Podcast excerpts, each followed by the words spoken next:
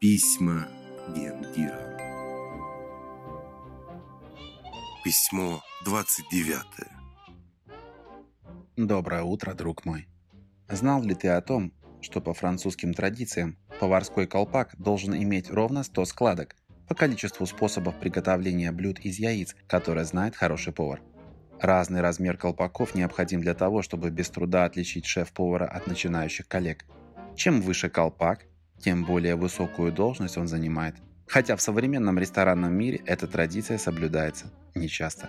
Кстати, говорят, что первым обязательное ношение поварского головного убора ввел король Георг II после того, как обнаружил в своем супе таракана. Чтобы впредь избежать попадания в еду насекомых, волос и других предметов, он приказал обрить полсотни человек, работавших на кухне, назначил инспектора, следящего за гигиеной, а также ввел в обиход специальный колпак для поваров.